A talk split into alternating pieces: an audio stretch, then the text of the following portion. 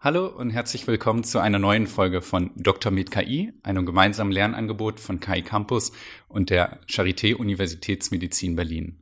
Mein Name ist Moritz Seiler. Ich bin Doktorand in der Arbeitsgruppe von Professor Dr. Kerstin Ritter an der Charité. Ähm, wir arbeiten dort an Machine Learning in der klinischen Neurobildgebung. Heute an meiner Seite ist Frau Professorin Dr. Silvia Thun. Herzlich willkommen. Schön, dass Sie heute hier sind. Ja, hallo Moritz. Vielleicht können Sie sich den ZuhörerInnen einmal kurz vorstellen. Genau, ja, mein Name ist, wie gesagt, Silvia Thun. Ich bin äh, Ärztin und Diplomingenieurin. Das ist das, was ich studiert habe und habe jetzt eine Professur inne für äh, digitale Medizin und Interoperabilität und darum geht es auch heute. Und ich beschäftige mich seit über 20 Jahren mit fairen und guten und standardisierten Daten als Ärztin. Genau, also wir möchten heute gemeinsam über die Grundlage eigentlich von KI sprechen, Daten. Wenn wir an KI denken, dann denken wir in erster Linie an Algorithmen. Aber diese Algorithmen können nur das abbilden, was wir an Daten in diese Algorithmen einspeisen. Ähm, deswegen kommt den Daten in der KI eine große Bedeutung zu. Und deshalb möchten wir heute, wie gesagt, über Daten, Standardisierung und auch Interoperabilität sprechen. Da vielleicht meine erste Frage auch, äh, mit welchen Daten oder welche Art von Daten beschäftigst du dich denn so in deiner täglichen Arbeit? Ja, das sind natürlich ganz vielfältige Daten. Also wenn man sich jetzt mal vorstellt, man geht zu einem Arzt oder zu einer Ärztin und überlegt mal, was ähm, würde denn äh, in der Akte stehen, also auf Papier oder in, in dem System. Und welche Daten sind das eigentlich? Und da fallen uns natürlich sofort die Labordaten ein, die sind ja sehr wichtig, dann auch Diagnosen, äh, unsere Medikamente, die wir einnehmen, aber natürlich auch ganz ähm, komplizierte Daten, wie zum Beispiel genetische Daten, das wird immer mehr und wir sind an der Charité, wir sind ein Forschungsinstitut ähm, am BIH, am Berlin Institute of Health und wir beschäftigen uns natürlich mit hochkomplexen Daten für die Forschung, die aus der Versorgung kommen. Also eine sehr heterogene Menge. Ja. Wenn wir uns jetzt den Titel der heutigen Folge anschauen, gute Daten, schlechte Daten. Das ist direkt meine Frage, was kennzeichnet denn gute Daten? Welche Aspekte spielen bei der Betrachtung denn eine Rolle? Ja, vielleicht kann man das gar nicht so sagen, dass es schwarz und weiß gibt. Äh, es gibt ja irgendwas in der Mitte immer. Ne? Also erstmal ist es natürlich wichtig, dass wir überhaupt Daten haben. Oh, die sind dann erstmal analog, danach hoffentlich digital oder in PDF-Form. Die meisten medizinischen Daten sind natürlich ähm, noch nicht strukturiert äh, und einheitlich abgelegt, aber die kann man natürlich auch noch ähm, verbessern. Und das ist etwas, was wir auch machen. Wir verbessern bestehende Datenbestände und versuchen aus Datenbeständen auch Inhalte herauszulesen. Schöner ist es aber jedoch, wenn die Daten von vornherein in den System selber, also auch von denjenigen, die die Systeme benutzen, in einem einheitlichen Format abgelegt werden. Und dahinter sind kluge Sprachen. Ja, und das bringen wir jetzt gerade ähm, den Softwareherstellern, aber auch den Forschern bei, wie das funktioniert und welche ähm, Terminologien äh, man hier benutzen kann, die über das hinausgehen, was wir bislang in Deutschland hatten. Das waren zum Beispiel die Daten für Abrechnungen, ja, sogenannte ICD-Daten, Diagnosedaten und Prozedurendaten, die dann eine Fallpauschale machten. Die Daten sind auch gut, aber sie reichen nicht aus. Die sind aber in einem guten Format. Was ist ein gutes Format? muss fair sein. Ne? Fair heißt findable, also ich muss es wiederfinden können. Interoperable, das heißt, der, die Maschine oder der Mensch dahinter, äh, der die Daten dann liest, äh, soll damit auch was anfangen können. Die müssen eindeutig sein. Ähm, reusable, also ich muss es wiederverwenden können. Leider Gottes in Deutschland immer wieder für die Abrechnung, ein bisschen für die Qualitätssicherung. Aber wir Forscher brauchen natürlich auch ganz viele Daten. Ne? Auch reusable für zum Beispiel Register oder für Infektionsschutzmeldungen. Und dann operable, accessible, genau. Ähm, das heißt, ich muss ja auch einen Zugriff haben. Ne? Wir haben jetzt einen riesen Datentopf in, an der Charité. Da sind ganz, ganz viele Daten, die auch in verschiedenen äh, Qualitäten vorhanden sind. Ähm, und wer darf eigentlich auf die Daten zugreifen? Und da gibt es ein sogenanntes Use- und Access-Komitee an der Charité und wir entscheiden dann gemeinsam nach bestimmten Kriterien, wer jetzt darauf zugreifen darf. Und das sind gute Daten. Dann gleich vielleicht noch die Frage, in der Medizin bewegen wir uns natürlich auch immer auf dem Feld von sehr hochsensiblen Daten. Wo Themen wie Datenschutz oder Sicherheit auch eine, eine große Rolle spielen. Ähm, und wenn wir uns diese Fair-Kriterien vielleicht anschauen, sind dann diese Aspekte nicht diametral zu den Themen wie Datenschutz oder Sicherheit oder wie lässt sich das Ganze vereinen? Ja, faire Daten sind natürlich auch Daten, die fair sind für den Menschen. Das heißt, ich möchte natürlich nicht, dass die Daten irgendwie äh, mit meinem Namen versehen weitergegeben werden. Die werden natürlich anonymisiert, pseudonymisiert in unserer sogenannten Health Data Plattform und äh, dann erst zur Verfügung gestellt. Und wir haben natürlich auch die Möglichkeit, unsere Patientinnen zu fragen. Das ist der sogenannte Consent, also der Broad Consent, der sagt aus, ich gebe eine ähm, Einverständniserklärung für die Forschung, anonymisiert, pseudonymisiert oder mit meinem Namen, so wie ich es möchte, als Mensch, als Bürger. Und äh, das ist was ganz Wichtiges, genau. Das gehört dazu zu den fairen Kriterien. Du hast jetzt auch schon die Heterogenität der Daten angesprochen, mit denen du tagtäglich arbeitest. Jetzt ist es so, aktuell ist es einfacher und günstiger denn je, Daten überhaupt zu erheben und auch zu speichern. Das ist ja erstmal eine, eine, Chance für Forschung und Patientenversorgung, aber es ist auf der gleichen Seite nicht auch eine große Herausforderung für dich und deine Arbeit, dass immer größere Datenmengen existieren, wenn wir jetzt uns Datenqualität anschauen. Ich möchte da jetzt nicht auf technische Herausforderungen eingehen, sondern mehr, was bedeutet das denn in deiner Arbeit? Ja, also große, große Datenmengen machen uns jetzt keine Sorgen. Also das ist ja etwas Schönes und vor allen Dingen, wenn wir jetzt hier ähm, auch über die Algorithmen reden. Algorithmen mögen viele Daten, das ist ganz klar. Ne? Mhm. Desto besser wird das äh, wird der Algorithmus. Ähm, Jetzt die, eine größere Herausforderung ist im Moment, dass überhaupt diejenigen, die die Systeme bedienen, die Zeit finden, die Daten einzugeben. Ja, also die Datenfelder kann ich mir wünschen, wie ich möchte. Aber das heißt noch lange nicht, dass die Leute vor Ort, also auf der Intensivstation zum Beispiel Ärztinnen, äh, diese Daten auch dementsprechend dort eintragen oder diese Daten in Echtzeit sogar übertragen werden. Und das sind ganz viele von meinen Projekten, die ich sehr gerne mag. Wie bekomme ich in Echtzeit Daten zum Beispiel aus Maschinen, also aus einem Narkosegerät zum Beispiel oder aus einem Wearable? Ähm, aus einer Watch ähm, die Daten dann direkt zum Beispiel in meine ähm, Plattformen. Und das ist etwas, womit ich mich beschäftige, äh, was extrem wichtig ist, was kommt. Ähm, und da habe ich dann auf einmal sehr präzise Daten, die in Echtzeit vorliegen. Und nicht Daten, mit denen wir im Moment arbeiten müssen, die teilweise drei Monate, drei Jahre alt sind und für Abrechnungszwecke benutzt worden sind.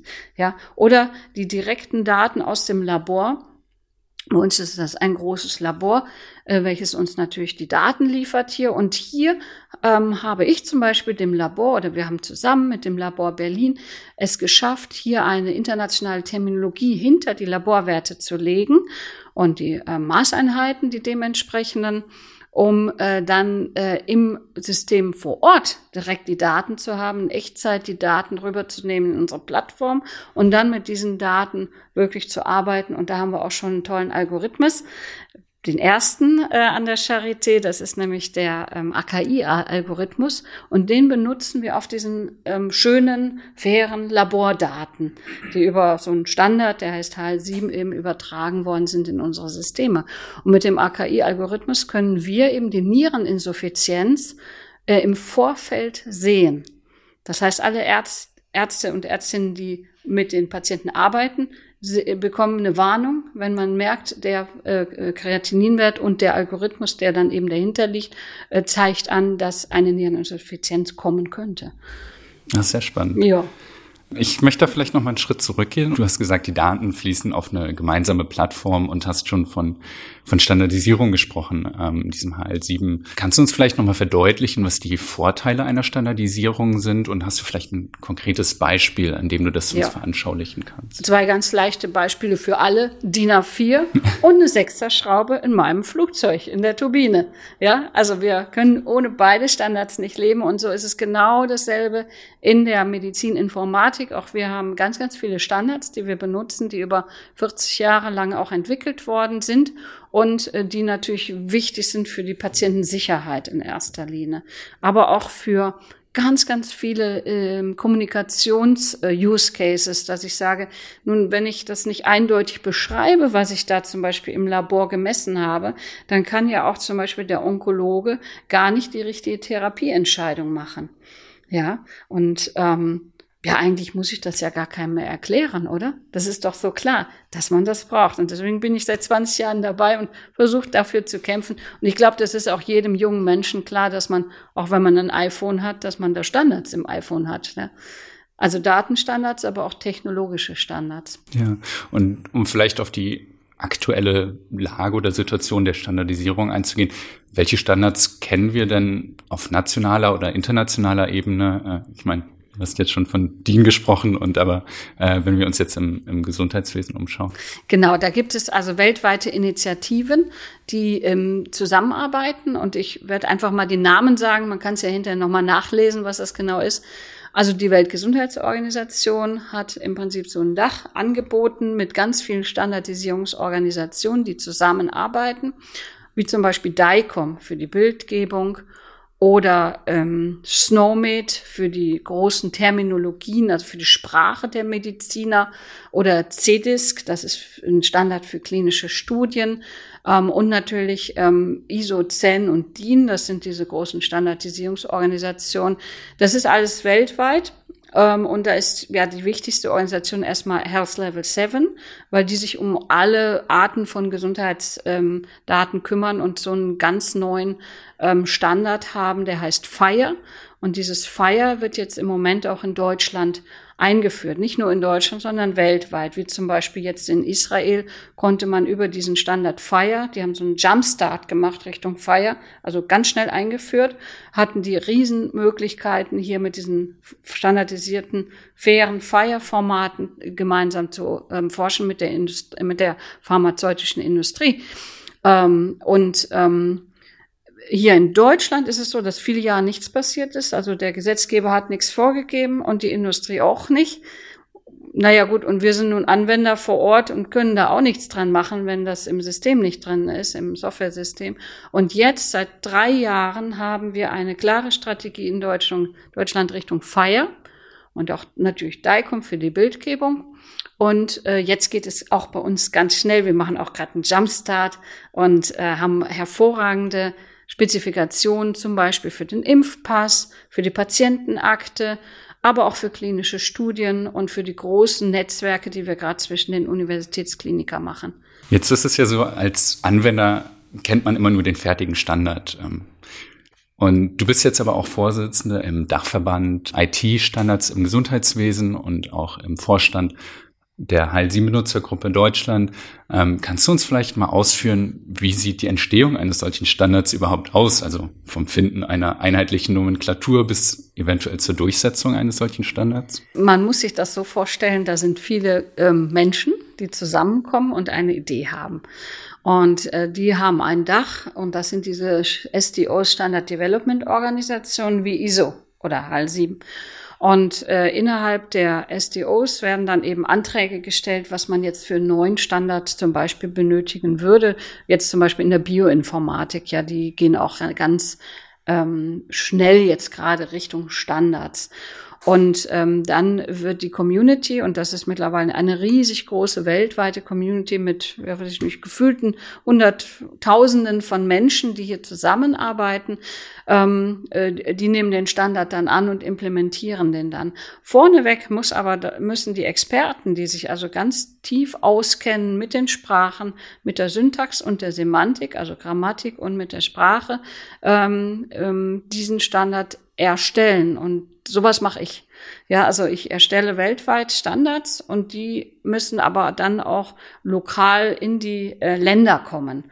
Und die Länder müssten verstehen und da braucht man ein Stück Staat auch dazu. Ja, wenn der Staat stark ist in dem Bereich, dann hat man einen sehr, sehr hohen Digitalisierungsgrad. Und wir haben den gerade gemessen, muss man wirklich sagen, die Leute, die die, Stand die Länder, die die Standards eingesetzt haben, die haben einen viel, viel höheren Digitalisierungsgrad als die Länder, die eben keinerlei Standards vorgeben. Super. Ähm Vielleicht möchte ich dann noch einen Schritt weiter von der Standardisierung gehen. Ähm, der Begriff Interoperabilität ist bereits gefallen. Damit beschäftigst du dich auch. Ähm, kannst du uns vielleicht noch mal kurz erläutern, was Interoperabilität denn bedeutet? Ja, das heißt vor allen Dingen, dass Menschen miteinander reden und Organisationen und dass da eine Technologie verwendet wird, die einheitlich ist.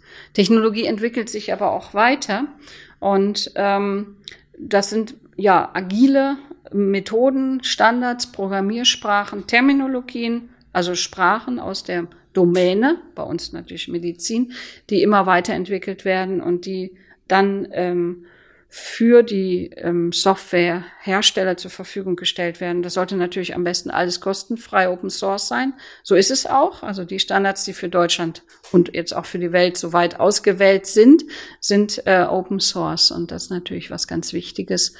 Und so ähm, kann dann eben eine andere Maschine zum Beispiel, also wenn ich jetzt unsere Health Data Plattform habe und ich würde da ein Decision Support System drüber setzen, könnte dieses Decision Support System präzise mit diesen präzisen Daten weitere äh, Handlungsempfehlungen geben. Und das ist semantische Interoperabilität. Das heißt, welche Ebenen brauche ich denn hier, damit sowas überhaupt gelingen kann? Ja, ich brauche erstmal einen Stecker, der funktioniert, ne? Netzwerkprotokolle, TCP, IP, falls das noch einer kennt heute und so weiter. Ich brauche ähm, dann natürlich eine Sprache, eine Programmiersprache, dann eine domänenspezifische Programmiersprache. Das ist bei uns JSON und XML für das Gesundheitswesen gleich Fire. Und dann brauche ich im Fire selber noch eine die Sprache der Mediziner. Also zum Beispiel, wie kann ich einen äh, Covid-19-Laborwerten, PCR ausdrücken.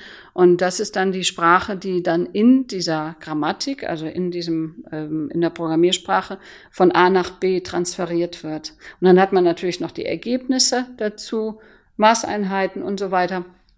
Und das, äh, das ist das, was da interoperabel ist, ja, genau. Ja, und wieso ist das Ganze denn jetzt so wichtig? Also was ist deine Motivation, warum du dich damit eigentlich beschäftigst? Ja, ich äh, kam als junge Ärztin in die Radiologie. Ich wollte das äh, gerne ähm, machen, ähm, beziehungsweise ich habe dort mein, meine Promotion durchgeführt in der Radiologie und äh, für mich war das so klar und die Maschinen waren so klar und die Sprache war eindeutig.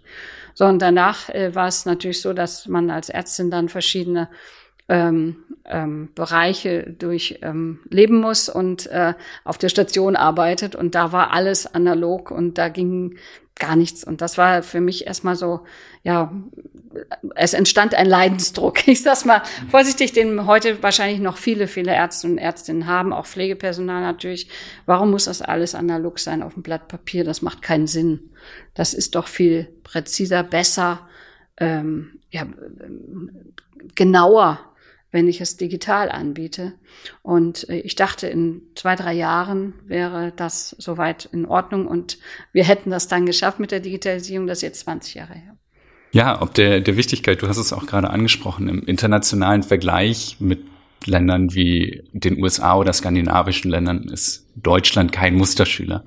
Warum tun wir uns so schwer mit der Umsetzung? Genau, also wir haben natürlich eine Geschichte und die Geschichte, die kennen wir alle. Und äh, man hatte dementsprechend eine sogenannte Selbstverwaltung eingesetzt. Sowas ist einmalig in der Welt. Also wir Ärzte und Krankenversicherer und Apotheker und so weiter verwalten uns selber und sind nicht so sehr abhängig wie in anderen Staaten, wo einfach der Gesetzgeber sagen kann, so jetzt wird das gemacht, dann wird es gemacht.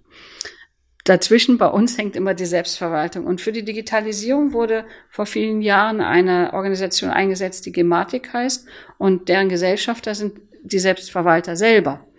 Ja, und ähm, man hatte relativ wenig Zugriff auf diese Gesellschaft. Und ähm, das ist ein Themengebiet gewesen, dass natürlich diejenigen, die jetzt im Moment, ähm, denen es einigermaßen gut geht, natürlich nichts ändern möchten. Ich sage es jetzt mal so ganz unpolitisch. Das, der andere Aspekt ist äh, natürlich die Industrie. Warum soll sich eine Industrie bewegen, wenn man ähm, wenn es einem auch gut geht? Ja, die ähm, mm, man hat auch nicht sehr viel miteinander kommuniziert. Ja, also Interoperabilität heißt ja eben, dass alle Menschen hier oder die, die da daran beteiligt sind, kommunizieren. Und ähm, dann die Politik. Also wir hatten ein BMG, was natürlich sich 2002 gewünscht hat, dass wir eine Patientenakte bekommen, aber die auch die dementsprechenden Gesetze auf, auf ähm, äh, hinbekommen hat, aber sich auch viele Jahre gar nicht so wirklich mit der Thematik weiter beschäftigt hat. Also man kann immer sagen, der eine ist schuld, der andere ist schuld. Ähm, heute sprechen wir darüber gar nicht mehr. Wir, wir arbeiten zusammen. Es gibt viele ähm, Organisationen, die jetzt für die Digital Digitalisierung zuständig sind. Ähm, und, und ein Thema ist natürlich auch noch, ich sage mal jetzt für denjenigen, der jetzt vor Ort arbeitet, dass es immer noch diesen Unterschied gibt zwischen Krankenhaus, also stationärer Versorgung und ambulanter Versorgung. Wir haben verschiedene Abrechnungssysteme. Ähm, die Daten kommen aus dem Krankenhaus fast überhaupt nicht in den niedergelassenen Bereich und andersrum auch nicht. Ja, und das haben wir auch festgestellt im Digitalradar, den wir ja gerade äh, veröffentlicht haben, dass ähm, der Patient niemals im Fokus stand. Ja, wir haben fünf Punkte von 100 Punkten bekommen in Deutschland äh, bei dem, bei dem ähm, Bereich Patientenpartizipation. Und das ändert sich jetzt aber durch ein neues Gesetz. Äh, in dem Gesetz KHZG, Krankenhauszukunftsgesetz, wird gesagt, ihr müsst ähm, mehr Softwareanwendungen haben, die interoperabel sind, also auch mit dem KISS, mit dem Krankenhausinformationssystem sprechen können und die auch ganz nah am Patienten sind. Das heißt, der Patient, Patientin bekommt dann zum Beispiel schon einen Anamnesebogen vorab ne, oder kann einen Termin machen. Keine Rocket Science. Jetzt haben wir schon was zu Vorteilen und auch Herausforderungen äh, von Interoperabilität gehört. Ähm, Gibt es denn auch Risiken? Ich meine, die Vorteile liegen oftmals dann, sind einem klar ersichtlich, aber gibt es denn auch Risiken, die damit verbunden sind? Na, ich möchte heute erstmal nur über den Nutzen sprechen, weil wir haben ja noch gar keine Interoperabilität und wir ähm, reden in Deutschland doch sehr gerne über Risiken und wir haben wahnsinnige Angst. Und ich möchte einfach mal allen, die jetzt heute zuhören, die Angst mal nehmen. Ja, was, was, was soll denn schon passieren? Ja, natürlich kennen wir Datenlecks und so weiter, aber die passieren auch, wenn die Daten nicht interoperabel sind. Ja, das stimmt. Du hast auch schon angedeutet, dass sich gerade auch viel tut. Ähm, jetzt haben wir während der Corona-Pandemie gesehen, dass die Digitalisierung in vielen Bereichen vorangeschritten ist, so auch in der Medizin. Also wir konnten beobachten, dass Kliniken und Krankenhäuser kooperieren. Hast du vielleicht ein konkretes Beispiel aus dieser Zeit, an dem du auch vielleicht selber involviert warst und äh, was waren vielleicht so deine Lehren daraus? Ja, genau. Wir haben ähm, den Auftrag bekommen vom Bundesministerium für Bildung und Forschung, ähm, das ist jetzt ungefähr zwei Jahre her, ein einheitlichen ähm, Corona-Datensatz zu erstellen. Das hört sich jetzt erstmal einfach an. Ach ja, äh, Corona ja, Corona nein. Das ist aber viel komplexer. Wenn der Forscher natürlich ähm, hier was erforschen möchte, braucht er viele, viele weitere Datenfelder und Elemente. Und hier haben wir erstmals für Deutschland gezeigt, ähm, dass ähm, wenn wir uns einigen, wenn wir eine Einheitlichkeit äh, schaffen mit den Standards, da haben wir benutzt Fire, ähm, Loink und Snowmit, was relativ neu ist für Deutschland, weil es gab ja noch gar nicht die Gesetze dazu, dass wir es benutzen sollten, ähm, äh, dass, dass damit Forschungsergebnisse viel besser werden, weil man auf einmal auf Basis dieser Daten zusammenarbeiten kann. Weil sonst hat jeder sein eigenes, äh, seine eigene, eigene klinische Studie gemacht, was jeder auch weiterhin machen soll und darf, aber die Datenelemente immer unterschiedlich annotiert. Das heißt zum Beispiel, ein Gewicht äh, wurde mit verschiedenen Begriffen in, in, in diesen, ähm, ähm, in diesen klinischen Studien ähm, annotiert und wir konnten die Daten nie wieder zusammenbekommen. Und so haben wir jetzt mit dem sogenannten GECKO-Datensatz, das ist der German Corona Consensus Datensatz, gezeigt über viele, viele Projekte hinweg, das sind die sogenannten NUM-Projekte vom Netzwerk Universitätsmedizin, äh, wie wertvoll doch einheitliche Daten sind für Wissenschaftler. Und natürlich darüber hinaus auch für unsere äh, KI-Experten, die jetzt endlich die Daten bekommen die gut und fair sind und jetzt gute Algorithmen da draufsetzen können. Ja, jetzt hast du ähm, aus deiner eigenen Erfahrung auch schon erzählt, deine Motivation, wie du zu dem Thema gekommen bist. Die Frage ist für mich, wie wird das Ganze denn jetzt in Zukunft aussehen? Was bedeutet das denn dann auch für ÄrztInnen und vielleicht auch PatientInnen? Naja, dass ähm, wir erstmal eine bessere, präzisere Medizin haben, dass wir Daten aus der Forschung vielleicht schneller ähm, in die Versorgung bekommen, also Translation. Ja, also ich kann viel, viel schneller durch Echtzeitdaten zum Beispiel Entscheidungen fällen für den Einzelnen, aber auch für die Population, also die Epidemiologie, die bekommt auch diese Daten und äh, natürlich auch Politiker, die hier dann auch wieder die Möglichkeiten haben, dieses äh, Gesundheitswesen besser zu monitoren. Ne, was fehlt? Wo fehlt's an welcher Stelle? Wo sind ähm, Handlungsstränge, ja, äh, wo, wo fehlen Gesetze oder sind Gesetze vielleicht veraltet und all diese Dinge, die kann man immer wieder im, im Kopf behalten und ähm, mit diesem ähm, Beispiel von dem AKI-Alert sieht man einfach auch, dass äh, man über ganze Krankenhausketten zum Beispiel hinweg Algorithmen einsetzen kann, die auf einmal dem Einzelnen sofort helfen. Vielleicht sogar ähm, nicht nur helfen, dass er schneller gesund wird, sondern dass er auch nicht stirbt, ja. Und ähm, vielleicht um nochmal auf ein konkretes Beispiel hinsichtlich der Zukunft äh, zu, zu gehen.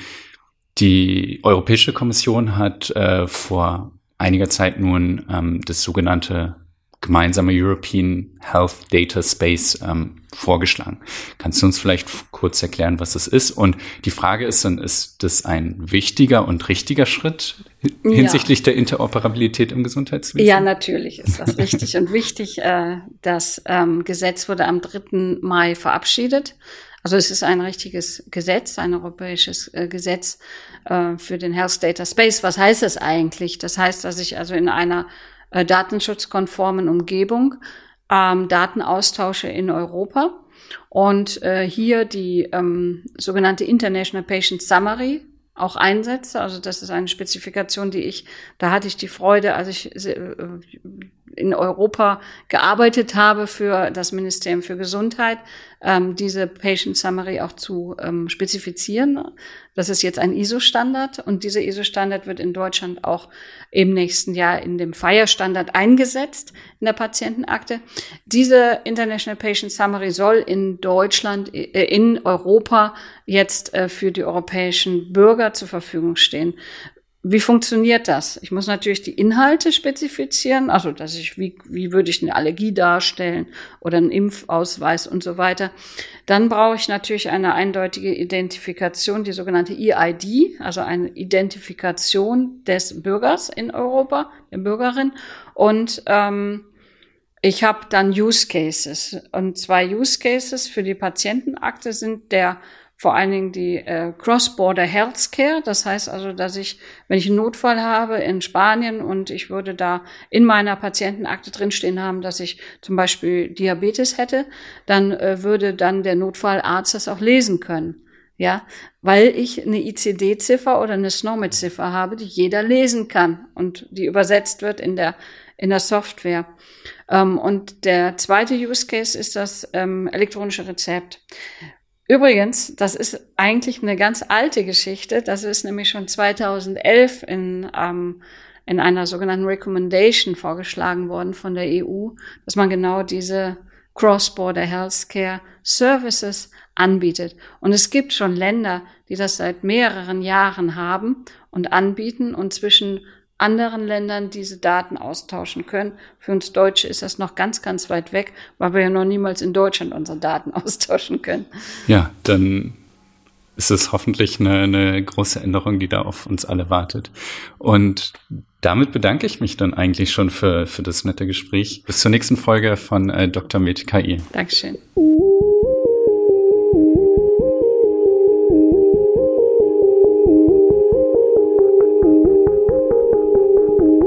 Und nächste Woche bei Dr. Med KI. Mein Name ist Marc-André Scholz und ich äh, freue mich heute, Dr. Johannes Stahlinger begrüßen zu dürfen. Ähm, wir wollen zusammen über die staatliche Regulierung von Medizinprodukten sprechen, insbesondere von medizinischer Software.